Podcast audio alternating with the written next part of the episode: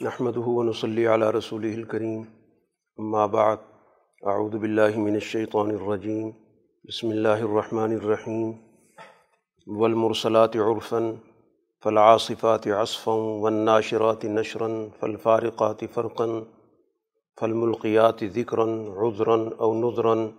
انما توعدون لواقع.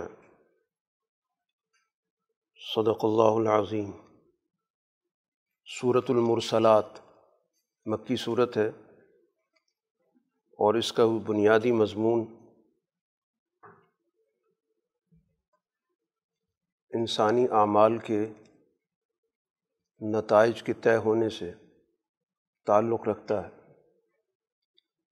کائناتی نظام کو اور اسی طرح انسانی سوسائٹی میں جو معاشروں کی تبدیلی کا طریقۂ کار رہا ہے، اس کو یہاں بطور ثبوت کے اور دلیل کے پیش کیا گیا۔ کائناتی نظام کے حوالے سے دنیا کے اندر ہواؤں کا ایک نظام موجود ہے۔ تو ان ہواؤں کے نظام کا قرآن حکیم ذکر کرتا ہے کہ وہ ہوائیں پہلے آہستہ آہستہ چلتی ہیں، پھر ان میں شدت آتی ہے، آندھی کی شکل اختیار کرتی ہیں۔ اور پھر اس کے نتیجے میں اشیاء کا پھیلاؤ ہوتا ہے اس ہوا کے زور سے۔ پھر وہ ہوائیں مختلف چیزوں میں فرق پیدا کرتی ہیں، ایک کو دوسری چیز سے علیحدہ کرتی ہیں۔ اور پھر اس کے نتیجے میں انسان تک ان ہواؤں کے ذریعے نتائج کا ایک پیغام ملتا ہے کہ اس کے ذریعے انسان اپنے روز مرہ کی زندگی میں اور خاص طور پر وہ زندگی جس کا تعلق کاشتکاری کے نظام سے ہے۔ تو کاشتکاری کے نظام میں ہواؤں کا بہت بڑا رول، بہت بڑا کردار ہوتا۔ ہے اس کی بنیاد پر ان کو خوشخبری بھی حاصل ہوتی ہے اور اس کی بنیاد پر ان کو مستقبل کے حوالے سے خطرات بھی نظر آتے ہیں۔ تو جس طرح ہواؤں کے نظام سے اس دنیا کے اندر انسانوں کی معیشت کا جو سب سے اہم شعبہ ہے، زراعت، وہ جڑا ہوا ہے۔ اور ان کے ذریعے سے انسان اپنے مطلوبہ نتائج کو حاصل کرنے کی کوشش بھی کرتا ہے۔ تو اب ان ہواؤں کا جو بھی طریقۂ کار ہے، اس کے طے شدہ نتائج کہ ہوا ایک خاص طریقے سے چلتی ہے ایک خاص سمت سے چلتی ہے، تیز رفتار چلتی ہے، آہستہ چلتی ہے۔ ان سب کے نتائج سے خاص طور پر وہ شخص جس کا زمین کے زرعی نظام سے تعلق ہے، وہ ان نتائج سے پوری طرح آگاہ ہے۔ کبھی بھی وہ اس کے برعکس توقع نہیں رکھتا کہ آندھی سے وہ توقع رکھنے لگ جائے کہ اس سے مجھے کوئی بہت زیادہ فائدہ حاصل ہو جائے گا۔ اسے پتہ ہے کہ آندھی آ رہی ہے تو یقیناً اس کے نتیجے میں چیزیں اوپر نیچے ہوں گی۔ کئی چیزیں گویا اس کے ہاتھ سے نکل بھی سکتی ہیں۔ تو جس طرح دنیا کے اندر انسان ان چیزوں سے واقف ہو کر نتائج کا ایک تصور رکھتا ہے، اس کے مطابق اس کی ذہن میں نتیجہ آ جاتا ہے۔ تو اسی طرح اللہ تعالیٰ نے اس دنیا میں انسانی اعمال کی بھی نتائج رکھے ہیں اس لیے اس کے نتیجے کے طور پہ قرآن نے کہا، انما تو ادونہ لواقع۔ جس چیز کا تم سے وعدہ کیا جا رہا ہے، وہ چیز ہو کے رہے گی۔ جس طرح ہوائیں نتیجہ خیز ہوتی ہیں، ان کے نتائج نکلتے ہیں، تو اسی طرح انسانی اعمال کی بھی نتائج طے شدہ ہیں۔ یا اسی طرح جو اللہ تعالیٰ کا اوپر بالائی نظام ہے فرشتوں کے لحاظ سے، تو اگر یہ ان کی صفات قرآن نے بیان کی ہیں، تو ظاہر ہے کہ اس بالائی نظام میں، تکوینی نظام میں فرشتوں کا ایک بہت بڑا کردار موجود ہے۔ ان کے اندر بھی اسی طرح مختلف ڈیوٹیاں موجود ہیں، ذمہ داریاں موجود ہیں، مختلف شعبے ان کے ذمے کر دیے گئے۔ تو تکوینی نظام کے اندر باقاعدہ ملائکہ کا فرشتوں کا ایک رول موجود ہے اور وہ اپنی ذمہ داری ادا کرتے ہیں جو بھی ان کے ذمے کام کر دیا جاتا ہے۔ اسی طرح اگر اس کو ہم انسانی جماعتوں کے حوالے سے دیکھیں تو معاشرے کے اندر جب اس طریقۂ کار کو اپنایا جاتا ہے کہ سب سے پہلے کسی بھی سچی فکر کو معاشرے کے اندر منتقل کرنے کے لیے ابتدائی درجے میں بہت ہی نرم طریقے سے، میانہ روی سے اس بات کو لوگوں تک منتقل کیا جاتا۔ جیسے انبیاء علیہ الصلاۃ والسلام کی جد و جہد موجود ہے کہ وہ سب سے پہلے لوگوں کو ابلاغ کرتے ہیں، ان کو سمجھاتے ہیں اور ان کے اندر ایک انسانی حوالے سے اعلیٰ درجے کی شفقت موجود ہوتی ہے۔ پھر ایک وقت گزرتا ہے کہ وہ طبقہ جو مخالفت پر اتر آتا ہے، بات نہیں سنتا، تو پھر ان کو باقاعدہ تنبیہ کرتے ہیں۔ جیسے ایک تیز ہوا چلتی ہے۔ اس طرح گویا رسول اللہ صلی اللہ علیہ وسلم نے بھی اور پچھلے انبیاء نے بھی ان مخالفین کو سخت الفاظ میں تنبی کی کہ جس طرز عمل کو تم نے اختیار کیا ہوا ہے، اس کا بہت برا نتیجہ نکلے گا۔ اور پھر اس مزاحمت کے نتیجے میں اس فکر کے فروغ کے پھر نئے امکانات پیدا ہوتے ہیں۔ کیونکہ مزاحمت کے نتیجے میں مختلف جگہوں پہ چرچا شروع ہو جاتا ہے، گفتگو شروع ہو جاتی ہے، بحث شروع ہو جاتی ہے۔ تو بہت سارے ایسے ذہن جو صالح فطرت رکھتے ہیں، وہ ان چیزوں کی طرف ان کی توجہ ہوتی ہے۔ تو یوں گویا کہ اس فکر کو اس مخالفت کے نتیجے میں مزید بڑھنے کا موقع ملتا۔ اور پھر سوسائٹی کے اندر ایک واضح تفریق ہو جاتی ہے کہ سچی بات کو ماننے والے کون ہیں اور جھٹلانے والے کون ہیں۔ اور پھر اس کے نتیجے میں آگے بڑھنے کے لیے اللہ تعالیٰ کی طرف سے مزید پیغام آتا ہے وہی آتی ہے۔ تو یہ دنیا کے اندر بھی کسی بھی معاشرے کی تبدیلی کا بھی یہی طریقہ ہوتا ہے۔ اور اسی طرح اسی پروسیجر کے ساتھ چیزیں نتائج تک پہنچتی ہیں۔ تو کوئی بھی چیز آنن فانن نہیں ہوتی۔ ایسا نہیں ہوتا کہ کسی بھی بات کا ابلاغ کرنے کے بعد اس کا فوری نتیجہ ظاہر ہو جائے۔ جیسے پوری دنیا کا نظام اللہ نے اسباب پر قائم کیا۔ تو سبب اختیار کیا جاتا ہے تو پھر نتیجہ نکلتا ہے۔ چاہے انسان کی کیسی ہی خواہش ہو کہ نتیجہ جلد از جلد نکلے فائدہ جلد از جلد پہنچے، لیکن وہ اس نظام اسباب سے کٹ کے کچھ نہیں کر سکتا۔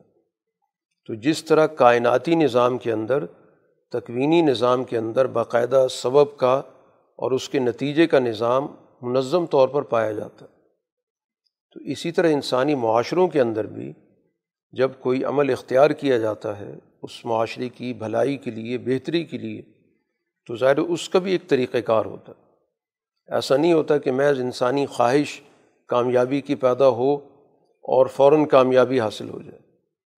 تو اس لیے قرآن حکیم ان مثالوں کے ذریعے در حقیقت اس بنیادی نقطے کو واضح کر رہا ہے کہ یہ سارا پروسیجر چاہے وہ تکوینی ہو یا چاہے وہ سماجی نوعیت کا ہو، یہ سارا کا سارا اس بات کا واضح ثبوت ہے کہ اللہ تعالیٰ کی طرف سے جو کچھ کہا جا رہا ہے کامیابی اور ناکامی کا جو بھی معیار مقرر کر دیا گیا ہے، وہ معیارات پورے ہو کر رہیں گے۔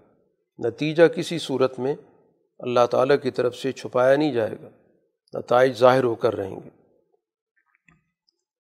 اب اس مقصد کے لیے قرآن حکیم نے یہاں پر اس صورح میں خاص طور پر نتائج کے جھٹلانے والوں کے لیے تنبیہ کا لفظ بار بار ذکر کیا۔ ویل یوم عزل المکذبین کہ جو نتائج کے نظام کا جھٹلا رہے ہیں، کہ ہم کریں گے جو مرضی کرتے رہیں، جو کچھ ہمیں اس کے نتائج بتائے جا رہے ہیں، یہ نہیں نکلیں گے، جھٹلا رہے ہیں۔ تو ان کے لیے بہت بڑی خرابی ہے، بہت بڑی تباہی ہے۔ ایسا نہیں ہے کہ ان کی خواہش کے مطابق کوئی نتائج کا نظام ان کے تابع ہے۔ وہ تو اللہ تعالیٰ کا اس دنیا کے اندر ایک سسٹم پایا جاتا ہے۔ اس نے ہر عمل کا ایک نتیجہ طے کر دیا۔ کہ یہ عمل اچھا نتیجہ دیتا ہے، یہ عمل برا نتیجہ دیتا ہے۔ تو تمہارے جٹلانے سے تو حقائق نہیں تبدیل ہوگی اسی چیز کو قرآن حکیم نے کچھ حقائق کے حوالے سے ذکر کیا کہ اگر تم تاریخ کا مطالعہ کرو تو علم نحلک الاولین۔ کیا ایسا نہیں ہے کہ پچھلی قومیں تباہ ہو گئیں اور پھر ان کے بعد ان کی جگہ پر دوسری قومیں آ گئیں؟ تو یہ تاریخ کا مطالعہ ہی بتا رہا ہے کہ مجرموں کے ساتھ ہمیشہ ایسا ہوتا آ رہا ہے۔ تو اب بھی اگر کوئی جرم پیشہ ہوگا تو نتیجہ یہی کچھ نکلے گا۔ یا اسی طرح ہم نے اس انسان کو دنیا کے اندر ایک باقاعدہ ایک سسٹم کے تحت پیدا کی۔ وہ دنیا میں جب آتا ہے تو پورا کا پورا ایک پروسیجر ہے۔ اور پھر اس پروسیجر پر پورا اترنے کے بعد وہ دنیا میں آتا تو اس سے ہٹ کے کبھی بھی دنیا کے اندر کوئی نظام، انسانی تخلیق کا وجود میں نہیں آیا۔ چاہے ایک انسان کی کتنی خواہش موجود ہو۔ لیکن ایسا کبھی بھی نہیں ہوگا۔ تو گویا دنیا کے اندر خود انسان کا اپنا وجود بھی۔ اس بات کی دلیل ہے کہ اللہ تعالیٰ کا ایک منظم نظام ہے۔ اس نظام کے تحت ہی انسان کی تخلیق ہوتی ہے۔ یا اسی طرح ہم زمین کا نظام لے لیں، پہاڑوں کا نظام لے لیں۔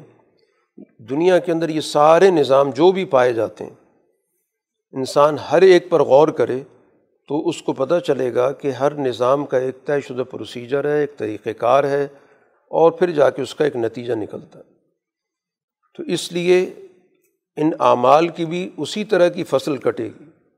جیسے عام طور پر اشیاء کی، نباتات کی اور پیداوار کی فصل کٹتی ہے، تو اعمال کا بھی ایک وقت آتا ہے، اس کی بھی فصل کٹتی ہے۔ تو اس لیے قرآن حکیم اس کو یوم الفصل سے تعبیر کرتا ہے۔ یعنی فیصلہ کن دن۔ تو اس لیے سے فصل کا لفظ بھی اسی کو کہتے ہیں کہ ایک شخص کوئی چیز کاشت کرتا ہے تو اس کا فیصلہ کن دن وہی ہوتا ہے کہ جب وہ اپنی کاشت کو اتار رہا ہوتا ہے اس سے فائدہ اٹھا رہا ہوتا۔ تو اس لیے دونوں کو اپنے نتائج دیکھنے ہیں۔ چاہے وہ متقین ہوں یا مجرمین ہوں، دو جماعتیں قرآن ذکر کرتا ہے کہ عدل و انصاف پر قائم رہنے والے لوگ ہیں اور چاہے عدل و انصاف سے انحراف کر کے جرم کے راستے کو اختیار کر رہے ہیں۔ دونوں کو اپنے مطلوبہ نتائج سے کوئی بھی نہیں روک سکتا۔ چاہے کسی کی کوئی خواہش ہو، کوئی رکاوٹ ہو یا کوئی اس کا اور کوئی طریقۂ کار ہو۔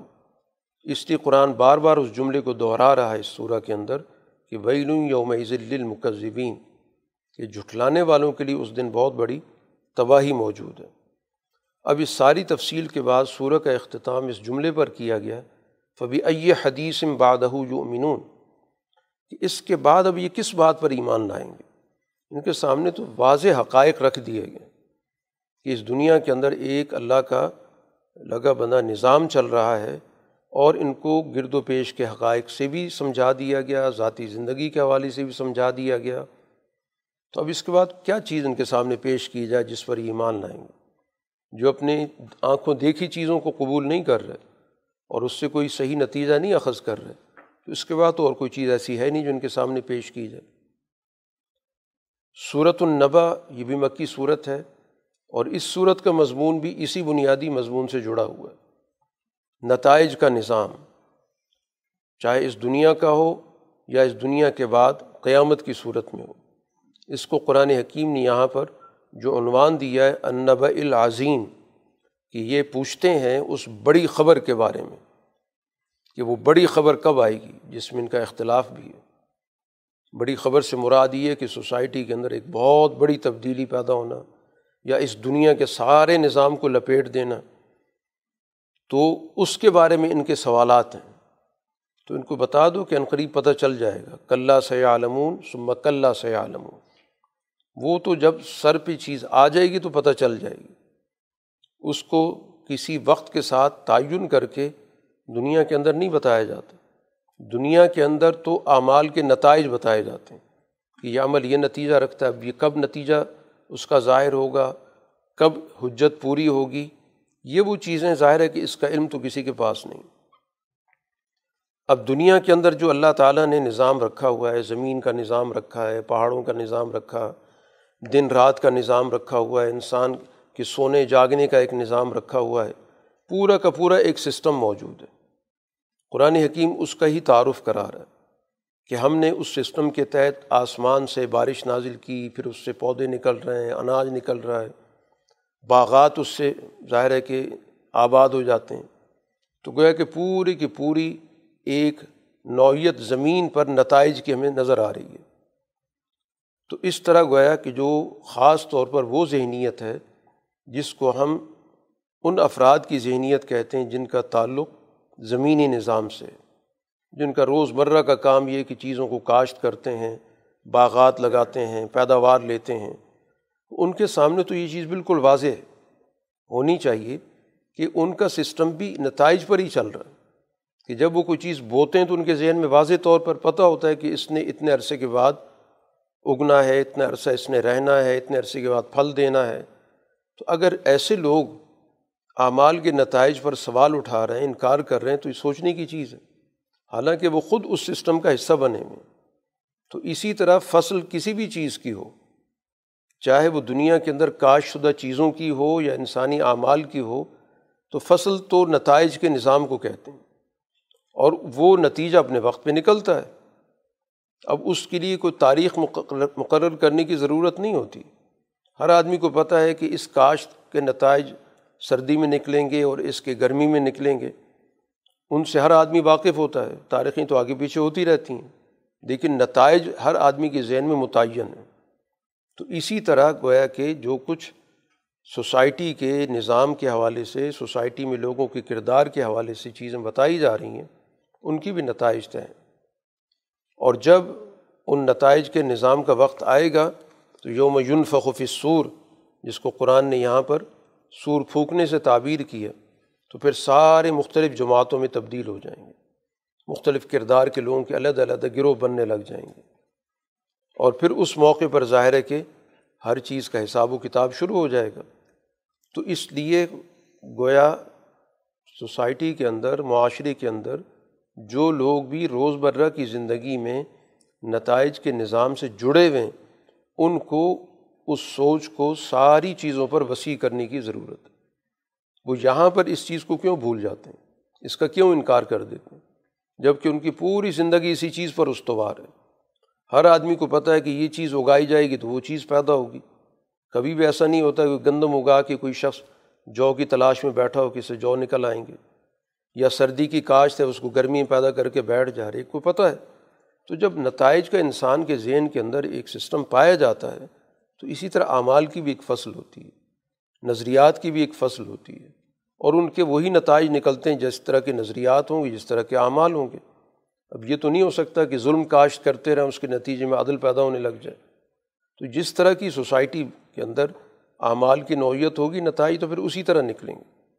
تو اس طرح گویا اس انسانی سوچ کو مخاطب کر کے قرآن حکیم نے یہاں پر اس چیز کو واضح کیا کہ انا انضرنا کو معذابً قریبہ کہ ہم آپ کو خبردار کر رہے ہیں، تمام انسانوں کو، کہ وہ سزا بہت ہی قریب ہے۔ پھر ہر شخص دیکھے گا کہ میں نے کیا کیا تھا۔ اس وقت وہ دیکھ رہا ہوگا۔ یعنی اس وقت جو معاملات اس کے ہاتھ میں ہیں، چیزوں کو وہ تبدیل کر سکتا ہے، لیکن اس وقت وہ توجہ نہیں دے رہا۔ توجہ اس وقت دے گا کہ جب وہاں پر نتائج سر پہ آ کے کھڑے ہو جائیں۔ گے پھر وہ دیکھ رہا ہوگا کہ میں نے کیا کیا اور کون سا عمل کس نتیجے کی شکل میں آیا۔ لیکن وہاں پر تو پھر ظاہر سوائے حسرت کی کچھ نہیں ہوگا۔ وہ یقول الکافر ہو یا لئی تنی کن تو ترابا۔ کافر اس موقع پہ کہہ رہا ہوگا کاش میں تو مٹی ہو جاتا، مجھ سے حساب کتاب نہ ہوتا۔ تو یہ تو کیا دن آ گیا کہ مجھے ہر چیز کا یہاں پر حساب دینا پڑ رہا ہے۔ تو جب نتائج سر پہ آ کے کھڑے ہو جاتے ہیں تو پھر سوائے حسرت کی کچھ نہیں ہوتی تو اس لیے یہ چیزیں بار بار آگاہ کی جا رہی ہیں کہ اس وقت تمہارے پاس موقع موجود ہے اپنی سوچوں کو درست کرنے کا اپنے نظریات کو درست کرنے کا، سوسائٹی کے اندر اپنے کردار کو درست کرنے کا، تو پھر جا کر تم اس کے صحیح نتیجے کی امید رکھ سکتے ہو۔ ورنہ برا نتیجہ تو طے شدہ ہے۔ سورہ نازیات بھی مکی صورت ہے۔ اس کے اندر بھی قرآن حکیم نے کچھ چیزوں کی قسم کھائی ہے اور ان کا تعلق بھی دونوں طرح کے نظاموں سے ہے، تکوینی نظام سے بھی ہے اور سوسائٹی کے نظام سے بھی ہے کہ سوسائٹی کے اندر اسی طرح جب کوئی سچائی بہت تہ میں چلی جاتی ہے، سوسائٹی کے اندر جہالت کا اور جاہلیت کا نظام غالب آ جاتا ہے، تو پھر ایسے موقع پر چند لوگ ایسے ہوتے ہیں کہ جو بہت نیچے سے جا کر وہاں سے ان چیزوں کو اوپر لے کر آتے ہیں۔ ان کو بہت جد و جہد کرنی پڑتی ہے، بہت محنت کرنی پڑتی ہے، اور پھر ان چیزوں کو جا کے ان سچائیوں کو، ان حقائق کو وہ تلاش کر کے لے کر آتے ہیں۔ اب یہ ظاہر ایک مشکل عمل ہوتا ہے۔ جتنی بھی انبیاء کی جد و جہد وہ اسی طرح ہی ہوتی ہے کہ وہ سوسائٹی کے اندر وہ چیزیں جو لوگوں کے ذہنوں سے مٹ چکی ہوتی ہیں۔ حقائق مس ہو چکے ہوتے ہیں، ذہنیتیں تبدیل ہو چکی ہوتی ہیں۔ ان حالات کے اندر وہ اپنی جد و جہد کا آغاز کرتے ہیں۔ وہ لوگوں کے سامنے سچ کو بطور سچ کے متعارف کراتے ہیں، عدل کو بطور عدل کے متعارف کراتے ہیں، ظلم کو بطور ظلم متعارف کراتے ہیں۔ تو اب اس کام کے لیے ظاہر ان کو بہت ہی تہ میں جا کر چیزوں کو نکالنا پڑتا ہے۔ لیکن جب ان کی محنت اگلے دور میں جاتی ہے تو پھر قرآن کہتا ہے کہ پھر چیز گریں کھلنے لگ جاتی ہیں۔ وہ ناشتات نشتہ پھر وہ گریں کھولنے والی جماعت بن جاتی ہے۔ اور پھر جب ظاہر گریں کھل جاتی ہیں تو بس صابحاتی صبح جیسے ایک چیز پانی کے اندر بڑی آسانی کے ساتھ تیر رہی ہوتی ہے، تو اس طرح گویا کہ ان کو آگے بڑھنے کے بڑے آسانی کے ساتھ راستے مل جاتے ہیں۔ فصابقاتی سبقہ پھر اس کام کے اندر ان کے آپس میں ایک سبقت بھی ہوتی ہے کہ ہم نیکی کے کام کے اندر ایک دوسرے سے آگے نکلیں۔ تو گویا ایک صحت مند قسم کی ان کے اندر مسابقت ہوتی ہے۔ اور بالآخر یہ کاوش کامیاب ہوتی ہے فل مدبراتی امرا، پھر باقاعدہ معاملات کا انتظام ان کے ہاتھ میں آ جاتا ہے۔ چیزوں کی تدبیر ان کے ہاتھوں میں آ جاتی ہے۔ تو یہ گویا کہ دنیا کے اندر یہی طریقۂ کار ہوتا ہے معاشروں کے اندر کام کرنے کا۔ اسی طرح گویا کہ اس پروسیجر کے ساتھ جب کام کیا جاتا ہے تو اس کے نتائج ظاہر ہوتے ہیں۔ قرآن حکیم دنیا کے اندر اس طرح کے نتائج کے نظام کو آخرت کے نظام کے نتائج سے جوڑ کے بیان کرتا ہے۔ کیونکہ دنیا کے اندر تمام افراد کے ذہن کے اندر یہ تصور پایا جاتا ہے کہ جو کچھ میں کر رہا ہوں اس کا کوئی نہ کوئی نتیجہ لازماً ہونا چاہیے، جس کے اندر بھی عقل موجود ہے۔ وہ کوئی بھی کام کرتے وقت اس کے ذہن میں کوئی نہ کوئی تصور یا خیال ہوتا ہے کہ یہ کام میں کس مقصد کے لیے کر رہا ہوں۔ تو عمل کے اندر کوتاہی یا نظریے کی کوتاہی تو ہوگی، لیکن یہ سوچ کے کوئی بھی چیز نتیجہ خیز نہیں ہوتی، یہ سوچ کسی کے اندر نہیں پائی جاتی، ہر آدمی سمجھتا ہے کوئی نہ کوئی نتیجہ نکلے گا۔ اب خرابی سوچ میں آ جاتی ہے کہ بری چیز کاشت کر کے، بری چیز کا کاروبار کر کے نتائج اچھے رکھنے کی امید رکھنا، یہ وہ حماقت ہے جو سوسائٹی کے اندر ان ظلم پیشہ قوتوں سے یا ان کی طاقتوں سے یا ان کے پیروکاروں سے ہوتی ہے۔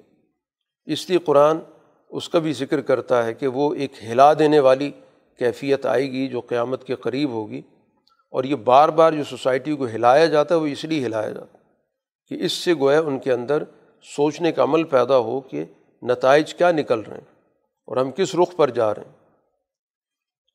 اب یہاں پر قرآن نے دنیا کے اعتبار سے جو ایک بہت بڑا واقعہ بنی اسرائیل کی تاریخ کا موجود ہے، اس کو بھی اسی حوالے سے پیش کرتا ہے کہ اس دنیا کے اندر بنی اسرائیل کی تاریخ کے اندر بھی ایک بہت بڑی قیامت آئی کہ جب فرعونی نظام کو توڑ دیا گیا، ختم کر دیا گیا، اس کو غرق کر دیا گیا، تو اس دنیا کے اندر ہی گویا کہ اس فرعونی نظام کی قیامت آئی۔ اور پھر اس کے بدلے میں اللہ تعالیٰ نے اس دنیا کے اندر بنی اسرائیل کو غلبہ عطا کیا تو اس کو بھی قرآن بطور دلیل کے پیش کر رہا ہے کہ اللہ تعالیٰ نے موسیٰ علیہ الصلاۃ والسلام کو فرعون کی طرف بھیجا تھا۔ تو اس کی وجہ بھی یہ بتائی تھی کہ وہ شخص دنیا کے اندر تمام قوانین کو توڑ رہا ہے، تاغوت بنا ہوا ہے۔ اب اس کے بعد جا کر تم نے گفتگو کرنی اور گفتگو یقیناً جس طرح دعوت کا انداز ہوتا ہے، اسی انداز سے کرنی ہے۔ کہ حلّہ کا الا انتظکہ کیا تمہیں اس بات میں کوئی دلچسپی ہے کہ تم اپنے اخلاق درست کرو؟ کہ تم نے اپنے ظلم کے اخلاق بنائے ہوئے ہیں، فساد کے اخلاق بنائے ہوئے ہیں، تو کیا تم چاہتے ہو کہ تمہاری اخلاقی حالت درست ہو؟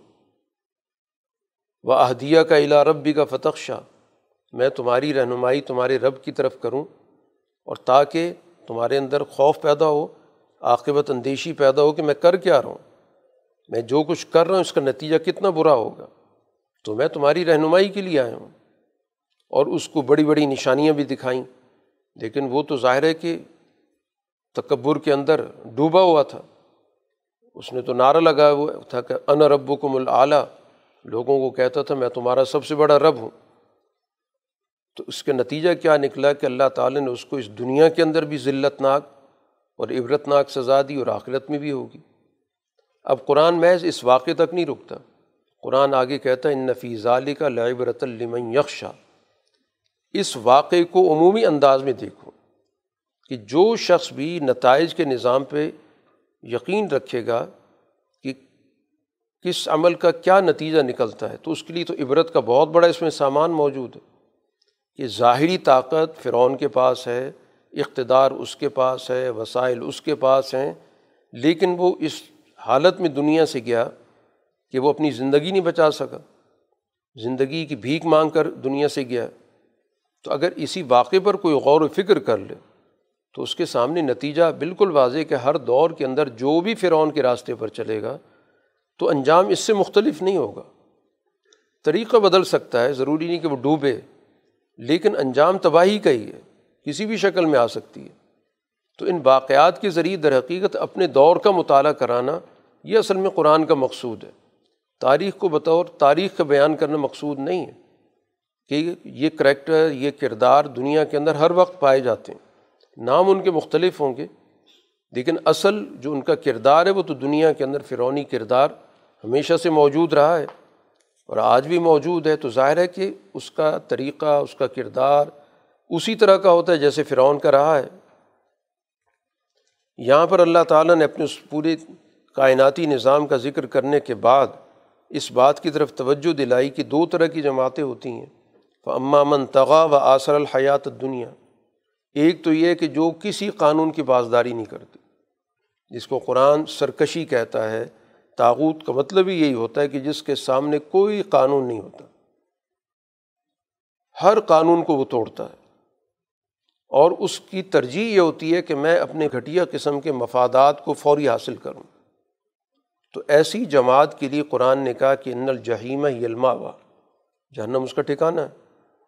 اور اس کے مقابلے پر جو دوسری جماعت ہے، اس کی قرآن نے صفات بیان کی کہ ایک اس کی صفت یہ ہے کہ خافہ مقام رب رب بھی ہی، کہ اپنے رب کے سامنے پیش ہونے کا اس کے ذہن کے اندر ایک خوف موجود ہے کہ میں جب کھڑا ہوں گا تو کیا جواب دوں گا؟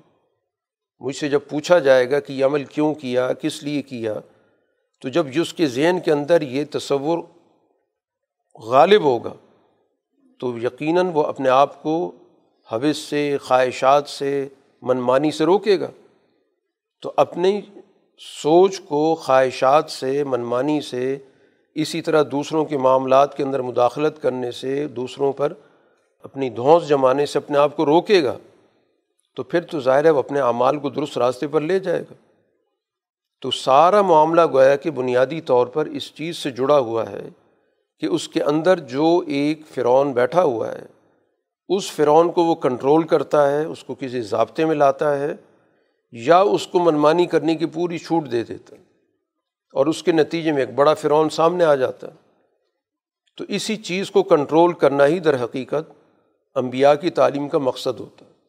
امبیا اس لیے آتے ہیں کہ انسانوں کو یہ سمجھائیں کہ اپنے اندر سے اس تکبر کو نکالیں اور باقی لوگوں کو اپنے ساتھ اسی جیسا فرض سمجھیں جیسے کہ تمام انسان ہوا کرتے ہیں۔ اور خواہشات کے پیچھے چلنے کی بجائے یا مفاداتی سوچ کے پیچھے چلنے کی بجائے وہ یہ دیکھے کہ دنیا کے اندر اعمال کے نتائج ہوتے کیا ہیں۔ اچھے اعمال کیا ہوتے ہیں، برے کیا ہوتے ہیں، ظلم کیا ہوتا ہے، عدل کیا ہوتا ہے، امن کیا ہوتا ہے، فساد کیا ہوتا ہے، یہ سوچ پیدا کرے۔ اور اس کے نتائج کے مطابق امن کے راستے کو، عدل کے راستے کو، انصاف کے راستے کو، اللہ تعالیٰ کے سامنے پیش ہونے کے راستے کو اختیار کرے، تو پھر تو وہ تباہی سے بچ سکتا ہے۔ اب جب ان کو بار بار ڈرایا جاتا ہے، خبردار کیا جاتا ہے نتائج کے نظام سے، یا قرآن نے جس کا ذکر کیا سا اس گھڑی سے کہ جس گھڑی میں ان کا محاسبہ ہوگا تو کہتے ہیں وہ گھڑی کب آئے گی؟ قرآن نے کہا آپ کا اس سے کوئی تعلق نہیں ہے۔ آپ کا کام ہے اس گھڑی سے ان کو خبردار کرنا۔ یہ ٹائم بتانا اور کب یہ آپ کا موضوع ہی نہیں ہے۔ یہ ہمارا کام ہے کہ ہم تعین کریں گے کہ ان کا کون سا وقت ہونا چاہیے۔ آپ کا کام تو یہ بتانا ہے کہ یہ جو کچھ کر رہے ہیں اس کا نتیجہ کیا نکلے گا۔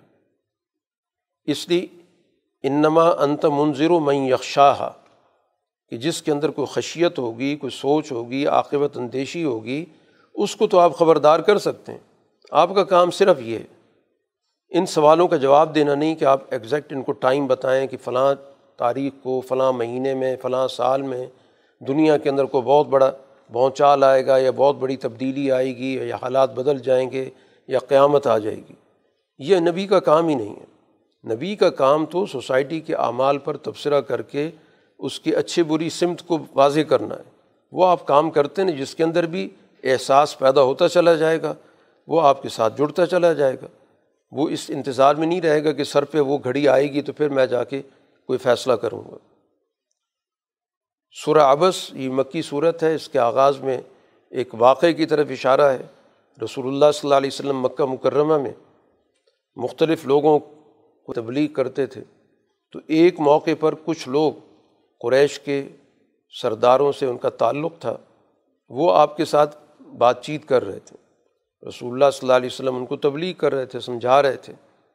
تو اسی دوران نابینا صحابی ہیں، عبداللہ ابن ام مکتوم۔ تو ان کو ماحول کا اندازہ نہیں تھا کہ رسول اللہ صلی اللہ علیہ وسلم اس وقت ان لوگوں کے ساتھ کوئی خصوصی نشست کر رہے ہیں۔ تو وہ اسی حالت میں اس مجلس میں داخل ہوئے۔ حضور صلی اللہ علیہ وسلم کو آواز دینے لگے، کوئی بات پوچھنی تھی؟ تو فطری طور پہ حضور صلی اللہ علیہ وسلم کے تاثرات بدل گئے۔ آپ نے زبان سے کچھ بھی نہیں کہا۔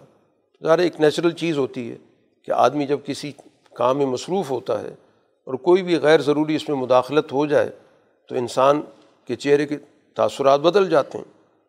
تو اسی پر یہ آیات اتری کہ رسول اللہ صلی اللہ علیہ وسلم کا یہ عمل ظاہر جس مقام اور جس مرتبے پر آپ ہیں اسی وجہ سے یہ قرآن نے گفتگو کی۔ عام انسان کی بات نہیں ہو رہی۔ عام انسان کو تو ظاہر اس میں چھوٹ مل سکتی ہے۔ کیونکہ ظاہر بات ہے کہ یہ چیزیں انسان کے اختیار میں نہیں ہوتیں لیکن رسول اللہ صلی اللہ علیہ وسلم کا مقام تو ظاہر بہت اونچا ہے۔ تو اس وجہ سے قرآن حکیم نے ان آیات کو نازل کر کے توجہ دلائی گئی کہ ایک نابینا کے آنے کی وجہ سے آپ کے چہرے کے تأثرات بدل گئے۔ حالانکہ اس کے آنے کا مقصد کوئی ذاتی غرض نہیں تھی۔ وہ تو اس لیے آیا تھا کہ وہ زیادہ سے زیادہ آپ سے تربیت حاصل کرنا چاہتا ہے، یا آپ سے کوئی نصیحت کی بات سن کر مزید اس نصیحت پہ عمل کرنا چاہتا ہے۔ تو وہ تو ایک خالص جذبے کے ساتھ آپ کے پاس آئے۔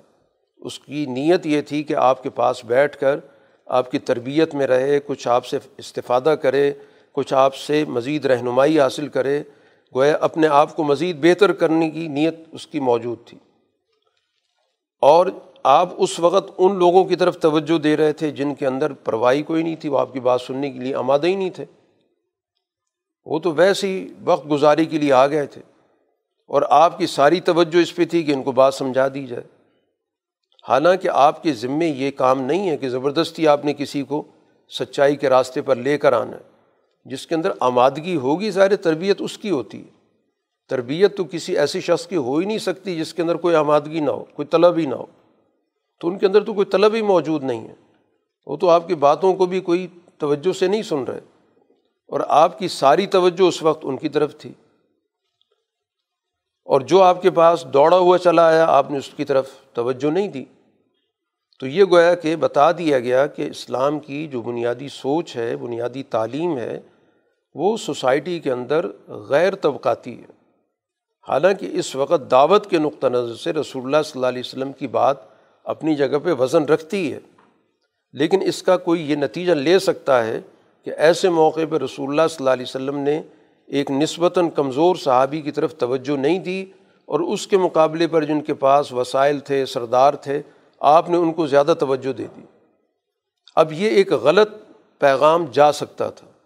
اس لیے قرآن نے فوراً ہی اس کی اصلاح کی کہ آئندہ کے لیے اس چیز کا خیال رکھنا چاہیے کہ کسی کو بھی غلط فہمی نہ پیدا ہو، کہ اسلام تو آئے اس لیے کہ طبقاتیت کو ختم کرے۔ یہ جو ان خود ساختہ کوئی سردار بنا ہوا ہے، کوئی غلام بنا ہوا ہے، کسی کو بڑا سمجھا جاتا ہے، کسی کو چھوٹا سمجھا جاتا ہے، اس سوچ کو تو مٹانے کے لیے آپ آئے۔ چنانچہ رسول اللہ صلی اللہ علیہ وسلم اس کے بعد عبداللہ ابن مکتوم کا بہت زیادہ خیال رکھا کرتے بلکہ ان آیات کے حوالے سے آپ کہتے تھے کہ اے وہ شخص جس کی وجہ سے اللہ تعالیٰ نے مجھے اعتاب کی ہے۔ تو حضور صلی اللہ علیہ وسلم نے ہمیشہ ان کی اسی وجہ سے خیال رکھا کہ اللہ تعالیٰ نے خاص طور پہ ان کا ذکر کیا تھا۔ بلکہ ایک موقع پہ رسول اللہ صلی اللہ علیہ وسلم جب مدینہ سے باہر ایک مہم پر گئے تھے، تو باقاعدہ پیچھے مدینہ کی ذمہ داری بھی عبداللہ ابن ام مکتوم کو دے کر چلے گئے۔ حالانکہ ظاہر ہے کہ ظاہری طور پر وہ نابینا تھے، لیکن ایک اعزاز کے طور پر ان کو حضور صلی اللہ علیہ وسلم نے اپنا جانشین بھی بنایا۔ تو بہر القرآن بتانا ہی چاہتا ہے کہ اس کی جو سوچ ہے، اس کی جو فکر ہے وہ کسی بھی لحاظ سے طبقات کے ساتھ ہم آہنگ نہیں ہو سکتی۔ طبقاتی سوچ کے ساتھ ہدایت کا پیغام بھی نہیں دیا جا سکتا۔ کہ آپ کہیں کہ اس طبقے کو علیحدہ تعلیم دی جائے، اس طبقے کو علیحدہ تعلیم دی جائے؟ ان کا اپنا علیحدہ ماحول ہے، ان کا علیحدہ ماحول ہے۔ تو ظاہر بات ہے، اگر شروع سے ہی تعلیم کے اگر درجے بنا دیے جائیں، طبقاتی تعلیم شروع کر دی جائے، تو نتیجہ کیا نکلے گا کہ سوسائٹی انہیں طبقات پہ تعمیر ہو جائے گی؟ جیسے آج ہماری سوسائٹی کے اندر سارا تعلیمی نظام طبقاتی ہے۔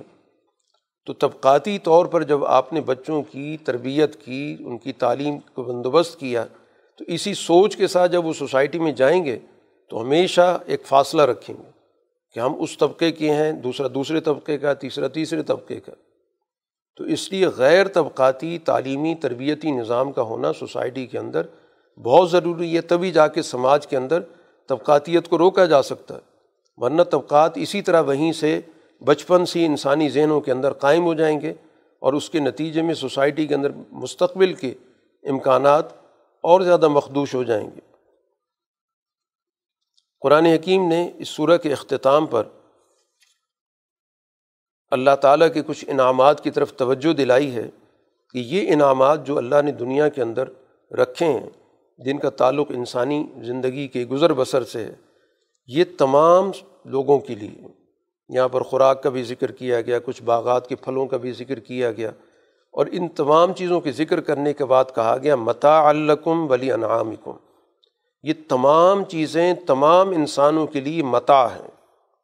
اور متا کہا جاتا ہے اس چیز کو جس کو انسان اپنے کام میں لا کر ختم کر دیتا ہے۔ اس کے کام آ گئی، اس لیے اس نے فائدہ اٹھا لیا۔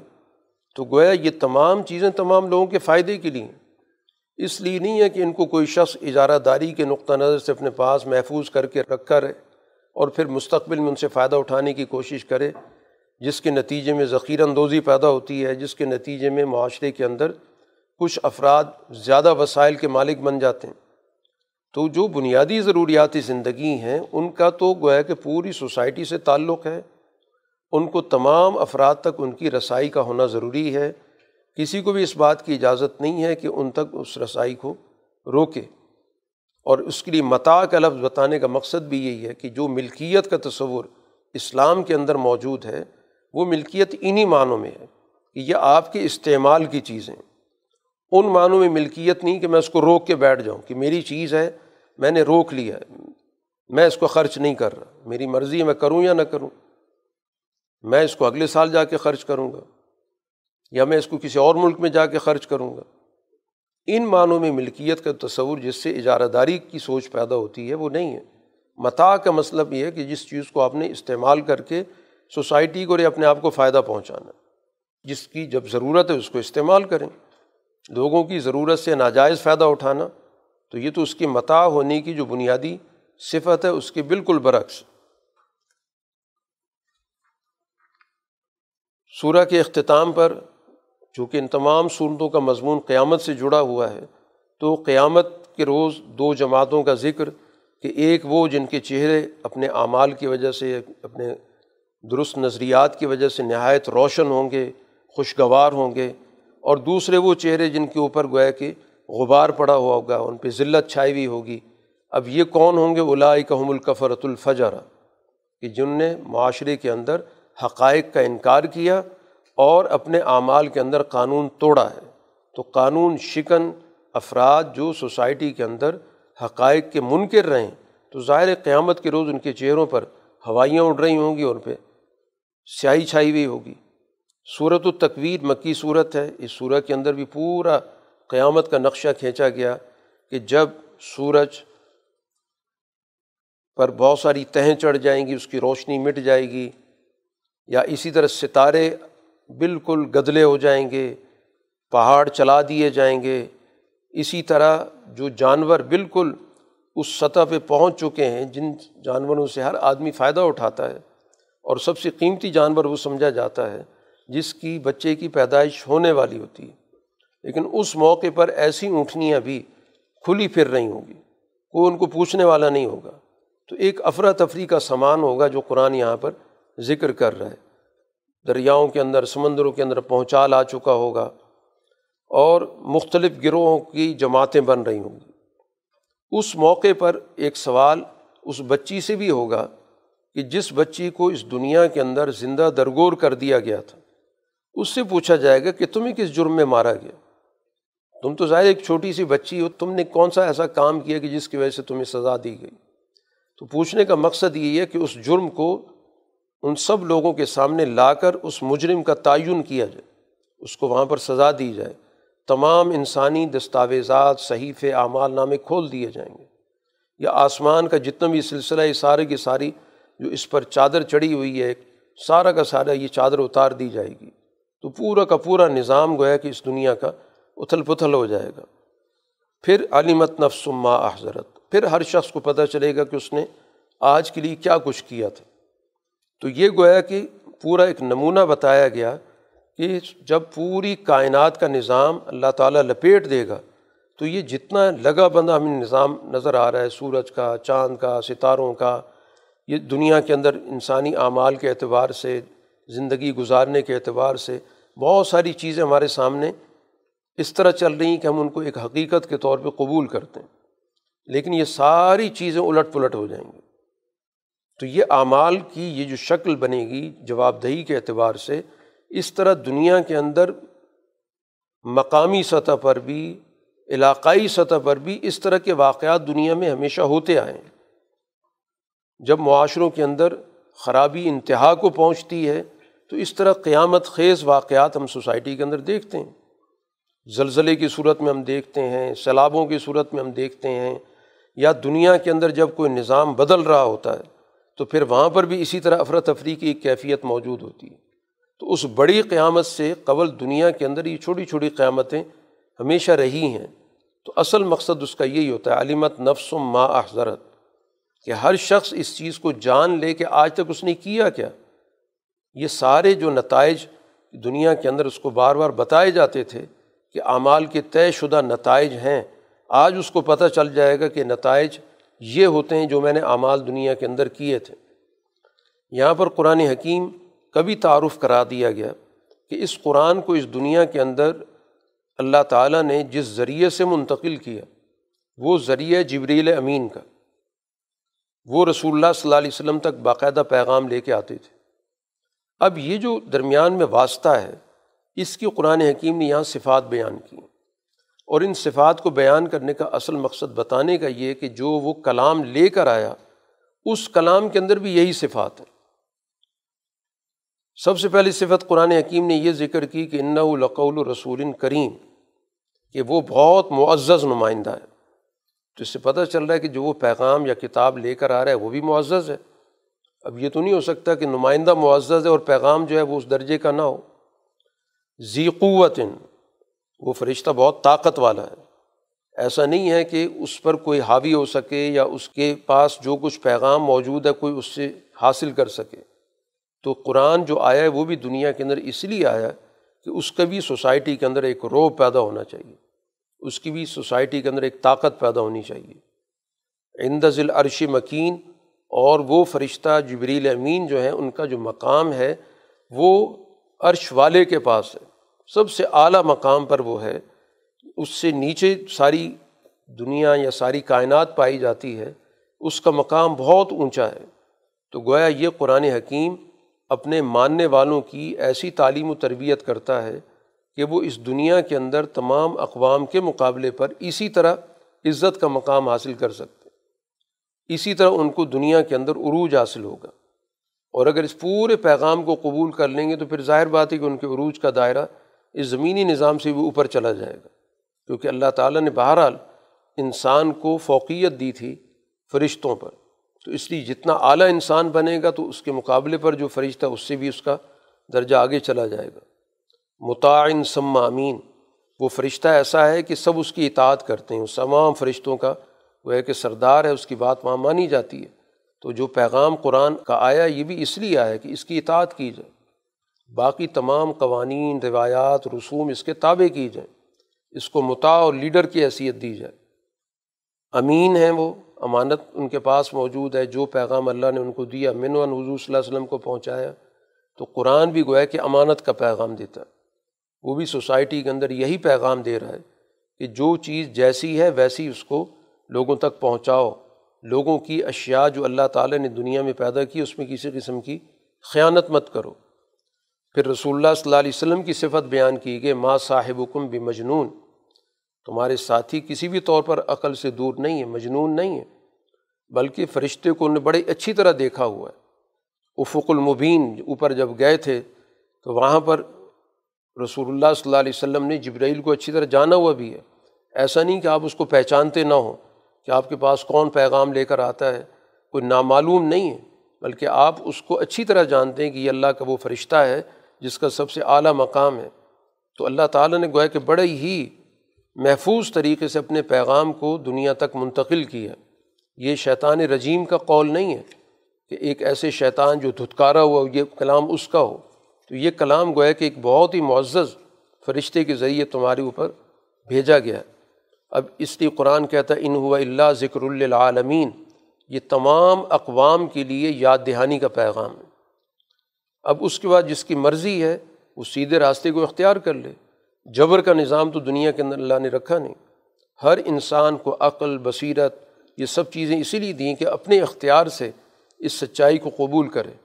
تو اسی بنیاد پر وہ باقی مخلوق سے اس کی ایک علیحدہ حیثیت ہے۔ باقی جتنی بھی مخلوق ہے، وہ جس راستے پر پیدا کر دی گئی، وہ پابند ہے۔ اس کے علاوہ اس کے پاس کوئی دوسرا اختیار ہی موجود نہیں۔ لیکن اس انسان کو یہ فضیلت حاصل ہے کہ وہ اپنے فیصلے، اپنے ارادے سے، اپنے اختیار سے کرتا ہے، اپنی عقل کو استعمال کرتا ہے۔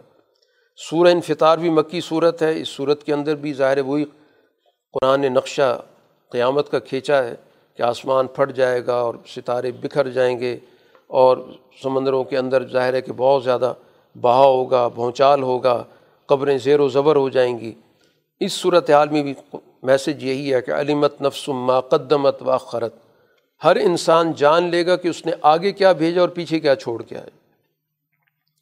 اب اس کے بعد قرآن یہاں پر ایک دعوت فکر دے رہا ہے کہ یا یو حل انسان ما غرہ کا بربکل کریم اے انسان، تمہیں کس چیز نے تمہارے معزز رب کے مقابلے میں تمہیں دھوکہ دیا؟ وہ تو ربوبیت والا ہے، تمہیں پالنے والا ہے اور تمہیں عزت دینے والا ہے۔ تو جس طرح ایک بزرگ اپنے بچے سے کہہ رہا ہوتا ہے کہ کیا وجہ ہوئی کہ تم میری بات نہیں سنتے؟ حالانکہ میں تمہارے لیے خیر خواہ ہوں، تمہارے لیے سوچتا ہوں، کام کرتا ہوں، محنت کرتا ہوں۔ تو اللہ تعالیٰ نے وہی انداز اختیار کیا کہ انسان کے ساتھ جو اللہ کا تعلق ہے، وہ اسی طرح محبت اور پیار کا ہے کہ اے انسان، کس چیز نے تمہیں دھوکے میں ڈال دیا؟ وہ تو تمہارا رب ہے، پالنے والا ہے، عزت والا ہے اللہ جی خلق کا جس نے تمہیں پیدا کیا۔ اور پھر اس کے بعد بڑا متوازن طریقے سے تمہارے اندر صلاحیتیں رکھیں۔ کہ انسان اگر اپنی تخلیق پر غور کرے کہ اس نے بڑا ایک متوازن اس کو چلنے پھرنے کے آزاد دیے، اس کو ہاتھ دیے، اس کا پورا کا پورا جتنا بھی اس کا یہ گیٹ اپ بنا ہوا ہے، تو ہر چیز گویا کہ موزوں جگہ پر اللہ تعالیٰ نے اس کی رکھی ہے۔ تو وہ ذات جس نے تمہیں اس دنیا کے اندر اتنا خوبصورت وجود دیا، تم اس کے بارے میں کس دھوکے میں مبتلا ہو گئے کہ اس کی ذات کا انکار کر رہے ہو، اس کی طرف سے آنے والے پیغام کا انکار کر رہے ہو۔ کلّہ بلتک ضب الدین بات یہ ہے کہ تم انصاف کے منکر ہو۔ اصل مسئلہ یہ ہے کہ تم اپنے اعمال کی جواب دہی کا، حساب کتاب کا، جائزے کی اس کا انکار ہے۔ تو سوسائٹی کے اندر جرم پیشے کا سب سے بڑا مسئلہ یہ ہوتا ہے اس طبقے کا کہ وہ جو کچھ کر رہا ہے اس کے نتائج کو قبول کرنے کے لیے تیار نہیں ہوتا۔ وہ کہتا ہے نتائج تو ہمیشہ اچھے نکلیں گے۔ جیسے میں یہاں پر میری منوپلی موجود ہے، غلبہ موجود ہے، تو میں جو بھی قانون توڑتا رہوں، ظلم کرتا رہوں، میں اسی طرح رہوں گا۔ حالانکہ برائی سے تو برائی جنم لیتی ہے، اس سے کوئی اچھائی تو نہیں پیدا ہوتی۔ تو جیسا عمل ہوتا ہے، ویسا نتیجہ ہوتا ہے۔ تو اصل میں اس چیز کو قبول کرنے کے لیے تیار نہیں۔ یہ جو انحراف ہے ان کا، اللہ کے رسول کی بات کو نہیں مانتے، تو وہ اصل میں اسی وجہ سے کہ وہ بار بار ادھر توجہ دلاتے ہیں کہ یہ دنیا کا ایک نظام ہے، اس کے اندر ہر چیز کے نتائج طے طے شدہ ہیں، عمل کا نتیجہ طے شدہ ہے اچھا عمل یہ نتیجہ دیتا ہے، برا عمل یہ نتیجہ دیتا ہے۔ اس چیز کو قبول کرنے کے لیے تیار نہیں لیکن ہم نے بھی ان پر ظاہر ہے کہ پورا کا پورا ہم نے نظام قائم کیا ہوا ہے۔ ان کے اعمال کی باقاعدہ لکھت پڑھت ہو رہی ہے۔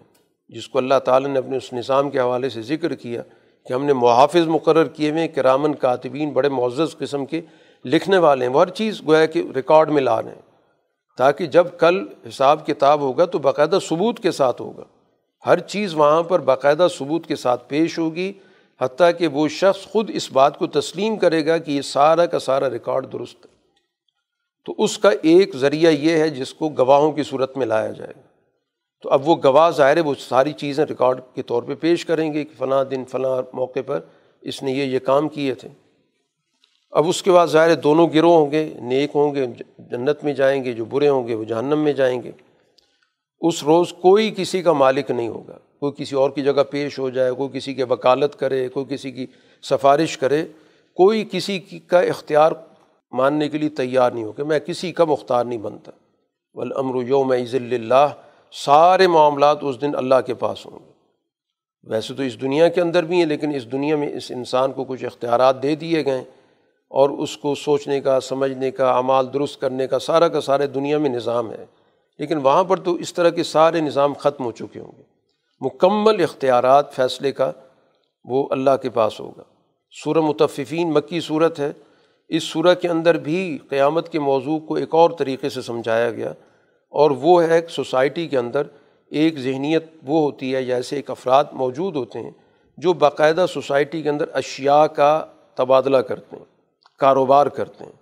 تو جو کاروباری ذہنیت ہے، اس کو قرآن نے سامنے رکھ کر بات سمجھائی ہے کہ وہ بھی اعمال کے جواب دہی کے نظام کو اپنے سامنے رکھے۔ ان کو قرآن نے ذکر کیا، ویل للمتففین۔ تباہی ہے اس جماعت کے لیے۔ اس کی خصوصیت کیا ہے؟ الزین عزق الناسی یستوفون۔ کہ جب لوگوں سے اپنا حق لیتے ہیں تو پورا پورا لیتے ہیں۔ کہ جب کسی سے کوئی اپنی چیز لینی ہو تو پھر پورا پورا وہ جھگڑا بھی کریں گے، بحث بھی کریں گے اور اس میں کسی بھی طور پر کمی قبول کرنے کے لیے تیار نہیں ہوں گے۔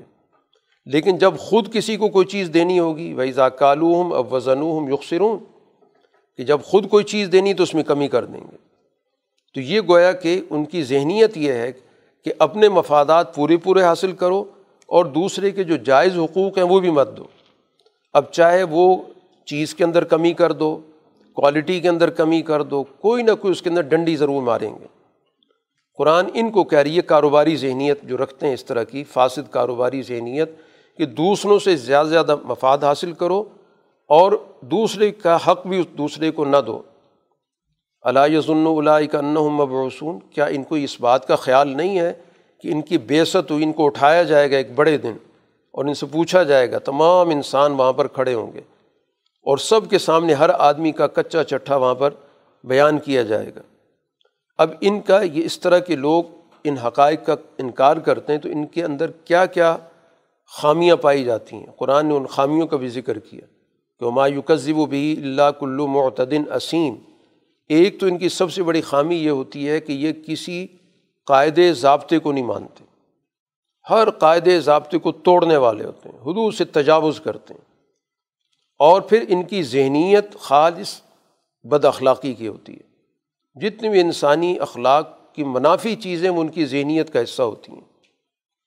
ان کے سامنے جب بھی آیات پڑھی جاتی ہیں، بتایا جاتا ہے، ماضی کی تاریخ بتائی جاتی ہے، ان کو سمجھایا بجھایا جاتا ہے، تو ان کا رد عمل یہ ہوتا ہے کہ یہ تو پچھلوں کی کہانی ہے۔ یعنی ہمارا تو ان سے کوئی تعلق ہی نہیں۔ وجہ یہ کہ ان کے دلوں پر برے کام کر کر کے زنگ چڑھ چکا ہے۔ ان کی زندگی چونکہ ہر وقت ظلم کے اندر رہی، فساد کے اندر رہی، تو نتیجہ کیا نکلا کہ وہ اعمال کے نتائج ان کے دلوں پر منتقل ہوتے چلے گئے، دل بالکل زنگ آلود ہو چکا ہے۔ اب یہ سچ کو سچ کے طور پہ سمجھنے سے قاصر ہیں۔ یہ جھوٹ کو جھوٹ کے طور پہ نہیں سمجھ پا رہے۔ تو اصل یہ نتیجہ نکلا کہ جو انسانی اعمال ہیں، اس کے نتائج یہ نکلے کہ دل کا نظام بھی اس کا ہدایت کا ختم ہو گیا۔ تو اس سے پتہ چلتا ہے کہ جو معاشرتی نتائج ہوتے ہیں، معاشرتی اعمال ہوتے ہیں، سوسائٹی کے اندر جو انسانی کردار ہوتا ہے یا جس طرح کا ماحول اور سسٹم ہوتا ہے، وہ انسان کے دل پر اثرات ڈالتا ہے، اس کے اخلاق برباد کر دیتا ہے۔ تو ایسی صورت میں وہ دل کیسے پاکیزہ ہو سکتا ہے؟ تو گویا دل کی پاکیزگی کے لیے بھی ضروری ہے کہ سوسائٹی کے نظام کو درست بنایا جائے۔ تو پھر جا کر انسانوں کے دلوں کے اندر کوئی خیر اور خوبی پیدا ہوگی۔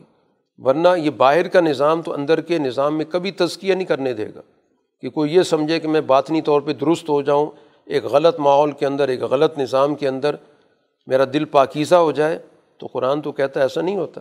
باہر کے اثرات اندر پڑتے ہیں۔ جس طرح کے انسان ماحول میں اور سسٹم میں رہے گا، اثرات قبول کرے گا۔ تو اس وجہ سے ضروری ہے کہ انسانی معاشرے کے اندر پورے کے پورے اس تانے بانے کو اور سارے سسٹم کو اس ماحول کو بدلا جائے تاکہ انسانی دلوں کے اندر جو زنگ پیدا ہو رہا ہے، اس زنگ سے اس کو بچایا جائے، پھر جا کے وہ خیر کی طرف مائل ہوگا۔ ان کو بھی قرآن حکیم نے ان کے کردار کا ذکر کیا کہ یہ جو مجرم پیشہ لوگ ہیں، یہ دنیا کے اندر اہلی ایمان کا مذاق اڑاتے ہیں۔ اس دور کے اندر ایسا ہو رہا تھا کہ مکہ مکرمہ کے اندر مسلمانوں کی ظاہر ایک چھوٹی سی جماعت تھی اور ان کے معاشی حالات بھی درست نہیں تھے۔ تو جب بھی آتے جاتے ان کا مذاق اڑاتے تھے۔ جب بھی ان کا گزر ہوتا، آنکھوں سے ایک دوسرے کو اشارہ کرتے تھے کہ ان کی حالت دیکھو۔ کہ یہ اللہ کی باتیں کرتے ہیں اور یہ ہمیں بتاتے ہیں کہ ہم ناکام ہوں گے، ان کی اپنی حالت دیکھ لو۔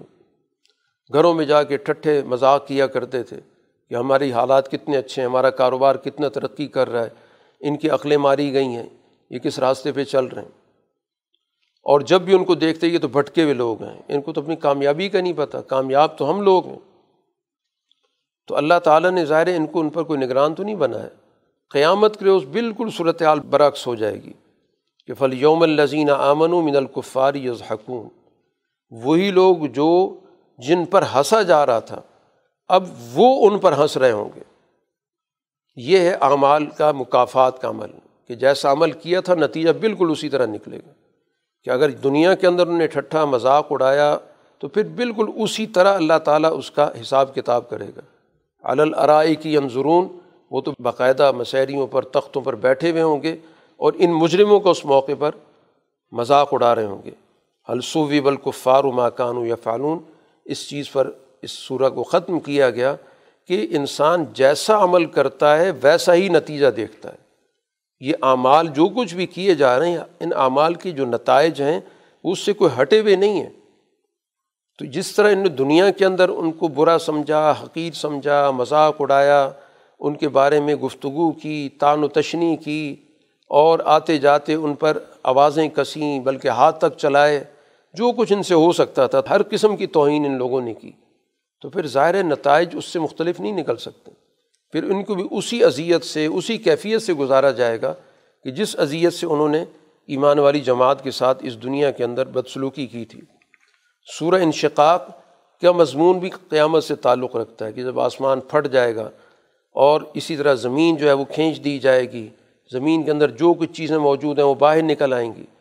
قرآن اس تمام چیزوں کا ذکر کر کے بتانا ہی چاہتا ہے، یا ایوہ الانسان ان کا کادحن الا ربی کا قدحن فملاقی۔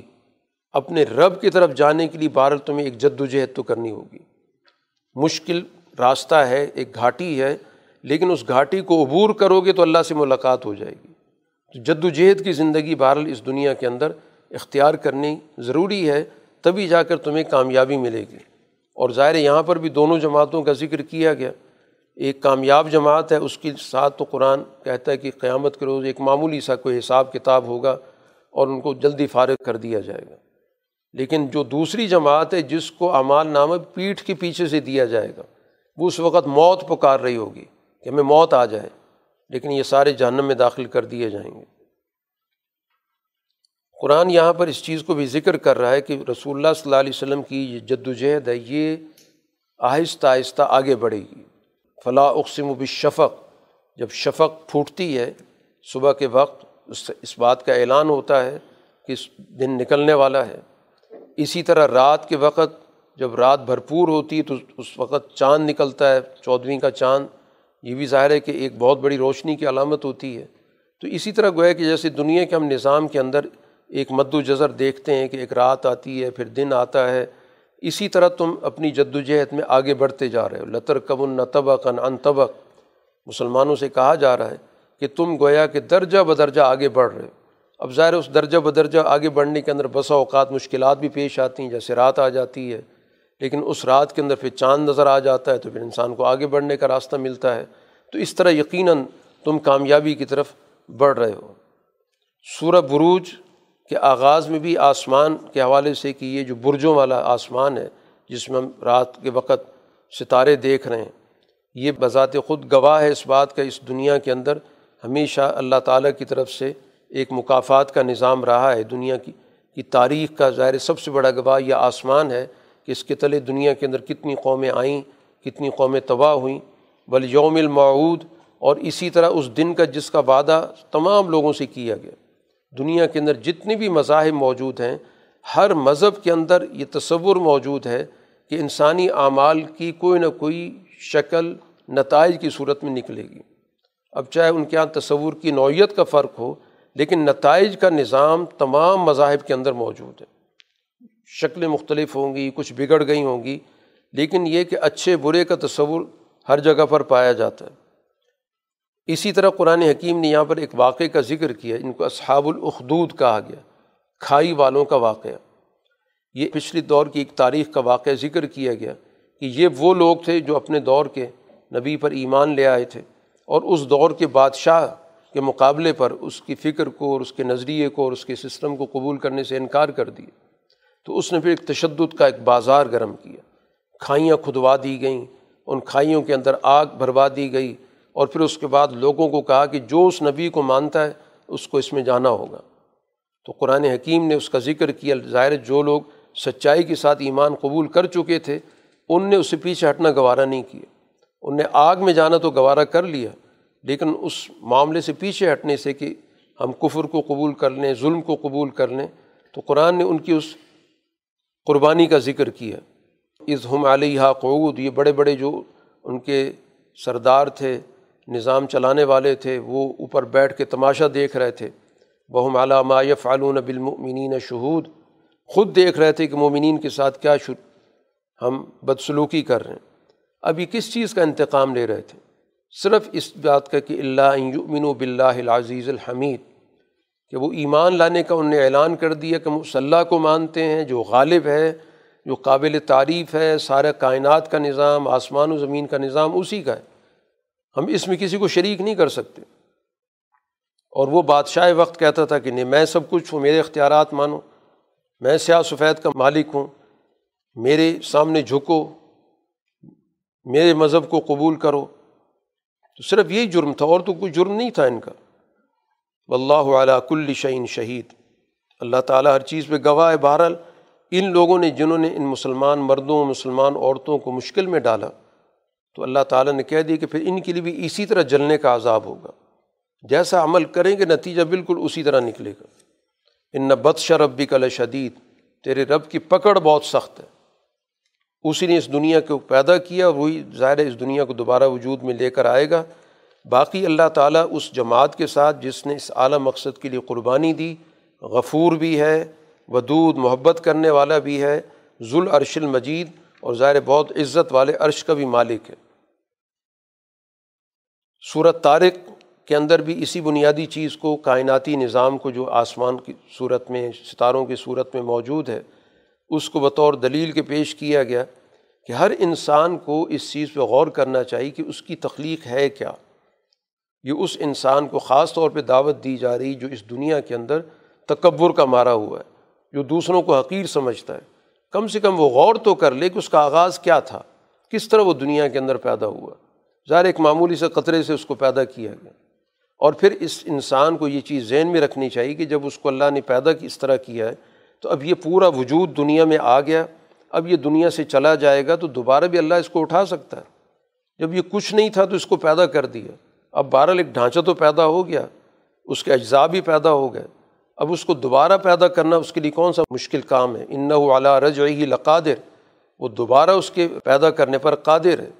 اس روز تمام انسانوں کے جتنی بھی خیالات ہوں گے، جتنی بھی راز ہوں گے، سب کو آزما کے، سب کے سامنے آ جائے گی۔ کوئی چیز بھی کسی کے سامنے چھپی نہیں رہے گی۔ اس قرآن کے بارے میں کہا جا رہا ہے ان نحو لقول الفصل یہ فیصلہ کن بات ہے اس میں؟ یہ کوئی مذاق کی باتیں نہیں ہیں۔ باقی یہ بہت ساری تدبیریں، سازشیں کر رہے ہیں، تو ان کو بتا دیں واقعی و قیدہ میں بھی تدبیر کر رہا ہوں۔ آپ کچھ وقت کے لیے ان کو مہلت دے دیں۔ فما ہل الکافرین ام ہل ہم رویدہ کچھ وقت ان کو گزارنے دیں تاکہ اللہ تعالیٰ کی طرف سے ان کے بارے میں جو فیصلہ ہے، وہ فیصلہ حتمی شکل میں آ جائے۔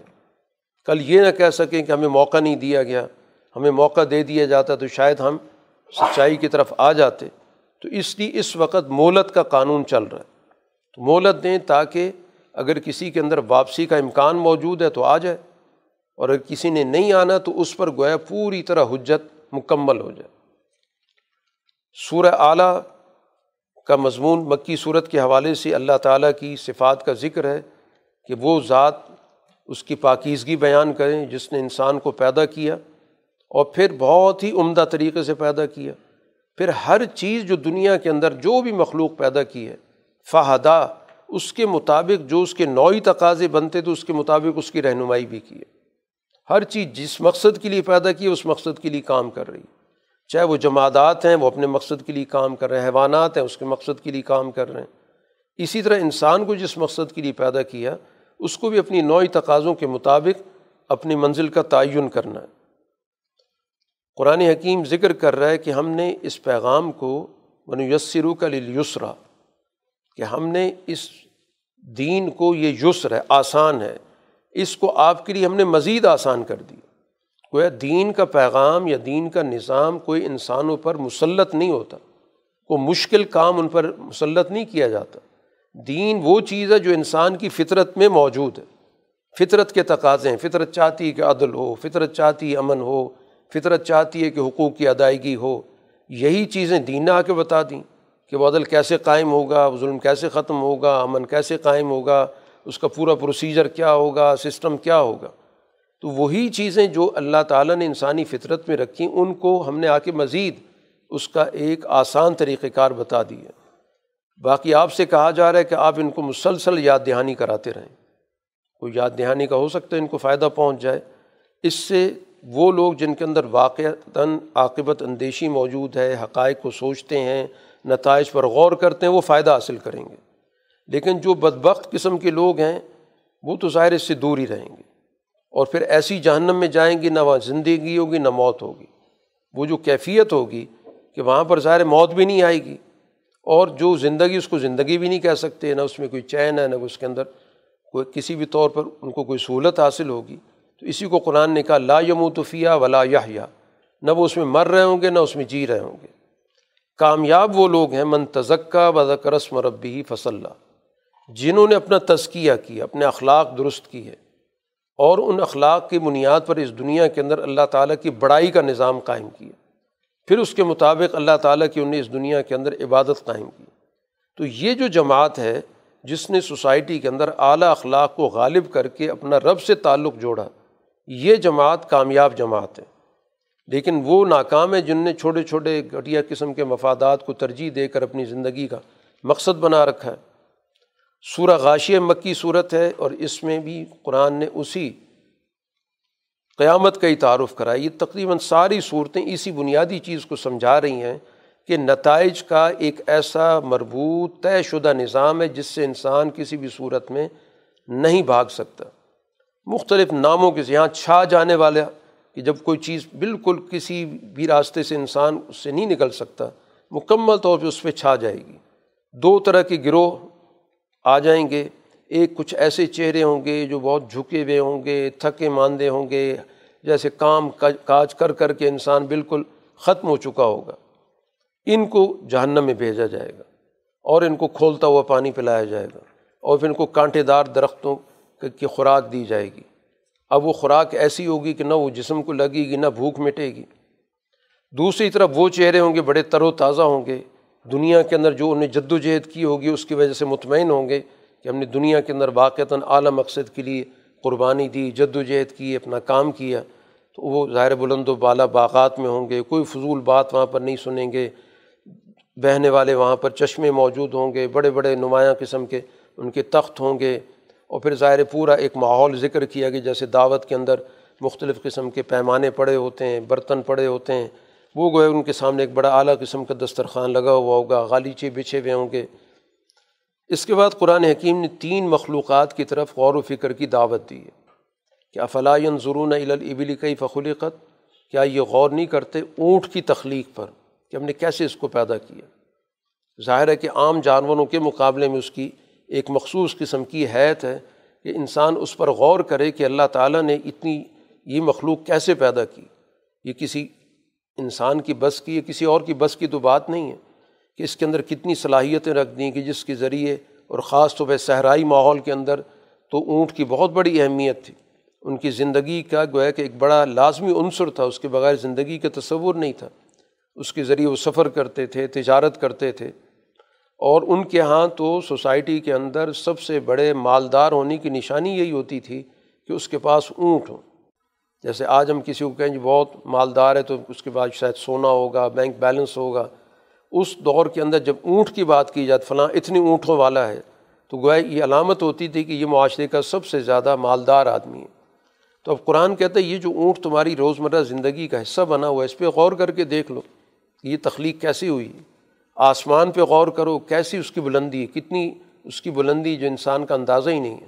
حد نظر جتنا بھی انسان بڑھتا چلا جائے، اوپر چلا جائے، اس کو گویا کہ اور زیادہ وسیع ایک کائنات ملتی ہے۔ یا اسی طرح وہ غور کرے پہاڑوں کی طرف کہ کس طرح اتنی بڑی بڑی چیزیں اللہ تعالیٰ نے اس دنیا کے اندر نصب کر دی ہیں۔ جو دیو قامت قسم کے پہاڑ، پھیلے ہوئے پہاڑ ہیں، ان پر غور کرے کہ یہ کیا سسٹم ہے جو اللہ نے آج دنیا کے اندر پیدا کیا۔ اسی طرح وہ زمین جو بالکل بچھی ہوئی ہے، دور دراز تک گویا کہ ہمیں لگتا ہے کہ جیسے کوئی لمبی چوڑی چیز بچھا دی گئی ہو۔ تو اب یہ ساری وہ چیزیں جس سے ہر آدمی واقف ہے۔ یہ کوئی ایسی علامت یا کوئی ایسی نشانی نہیں بتائی گئی کہ جس سے کوئی آدمی ناواقف ہو یا کسی خاص علاقے سے ان کا تعلق ہو۔ تو ایک تو ظاہری طور پر اس کے اندر جو بھی اللہ تعالیٰ نے تخلیق کی چیزیں رکھی ہیں، وہ غور و فکر کا ایک پورا ایک اس کے اندر نظام موجود ہے۔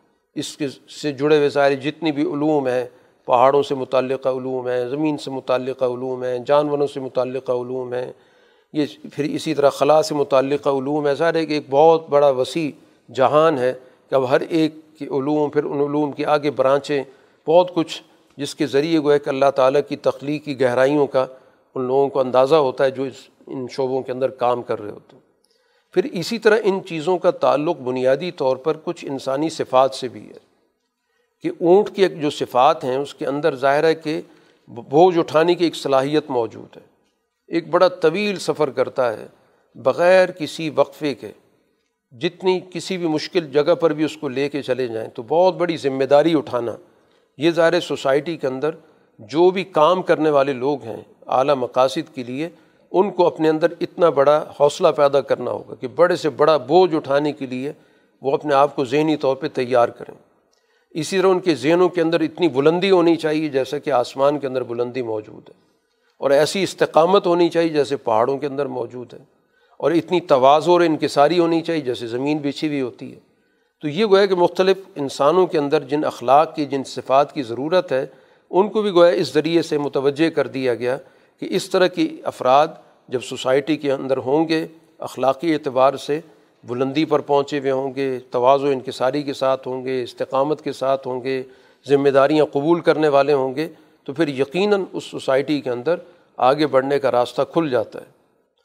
آپ سے کہا گیا کہ آپ کا کام ہے مذکر، بار بار یاد دہانی کرانا۔ آپ کو اللہ تعالیٰ نے داروغہ بنا کے نہیں بھیجا ہو تو آپ نے زبردستی ان سے منوانا نہیں ہے۔ آپ کا کام تو بھائی اس کو بتاتے رہیں کہ تم غلط کر رہے ہو، نتیجہ برا نکلے گا، تاریخ کا مطالعہ کرو، گرد و پیش کا مطالعہ کرو، آنے والے نتائج کو دیکھو، اسی کو تذکیر کہا جاتا ہے۔ تذکیر کے اندر یہ تینوں پہلو آتے ہیں کہ یا ماضی کی تاریخ کا بتائیں کہ ماضی کی تاریخ پڑھ کے دیکھ لو، اچھے کیا تھے، برے کیا تھے، نتیجہ دیکھ لو۔ گرد و پیش کے حقائق کا جو انسان جس میں رہ رہا ہے، گرد و پیش کی دنیا پر غور کرے، اللہ تعالیٰ نے جو ساری کائنات پیدا کی، جس سے انسان صبح شام فائدہ اٹھا رہا ہے اس پر غور و فکر کرے۔ اور تیسری چیز مستقبل کے بارے میں جو بار بار ہمیں کہا جا رہا ہے کہ اعمال کے نتائج طے شدہ ہیں اچھا نتیجہ کیا ہوتا ہے، برا نتیجہ کیا ہوتا ہے۔ تو تذکیر آپ کا گویا کہ بنیادی مقصد ہے۔ منوانا آپ کا کام نہیں ہے۔ وہ تو ہم ان سے نمٹیں گے، جو بھی انحراف کر رہا ہے فیوضب اللہ العذاب الاکبر، ہم بڑے سے بڑا عذاب ان کو دیں گے۔ ان علینا ایاب ہوں پھر یہ ہماری طرف لوٹ کے آئیں گے سما ان علینہ حساب ہوں پھر ہم ان سے پورا پورا حساب لیں گے۔ واخر داوانہ الحمد للہ رب العالمین۔ الحمد للہ رب العالمین۔ ولاقبۃ المطقین والصلاة والسلام علی رسول محمد والی و صحابی اجمعین۔ ربنا آتنا فی الدنیا حسن وفی الآخرت حسن وقینا عذاب النار۔ اے اللہ، ہمیں قرآن کا صحیح فہم عطا فرما۔ ہمارے شعور میں اضافہ فرما۔ قرآن کے پیغام کو زیادہ سے زیادہ سمجھ کر منتقل کرنے کی توفیق عطا فرما۔ اے اللہ ہماری صلاحیتوں میں اضافہ فرما، ہمارے اخلاق بلند فرما۔ اے اللہ اس مہینے کے اعمال قبول فرما۔ ہماری کوتاہیاں معاف فرما۔ ہماری دعاؤں کو قبول فرما۔ ہماری مشکلات آسان فرما۔ پریشانیوں کا اضالہ فرما۔ ہمارے جائز تقاضے پورے فرما۔ ہماری دعاؤں کو قبول فرما۔ جو بیمار ہیں، ان کو شفا کامل عاجل عطا فرما۔ ہمارے فوت شدگان پر رحم فرما۔ ان کو جنت عطا فرما۔ و صلی اللہ تعالیٰ علیہ خلقی محمد والی و صحابی اجمعین۔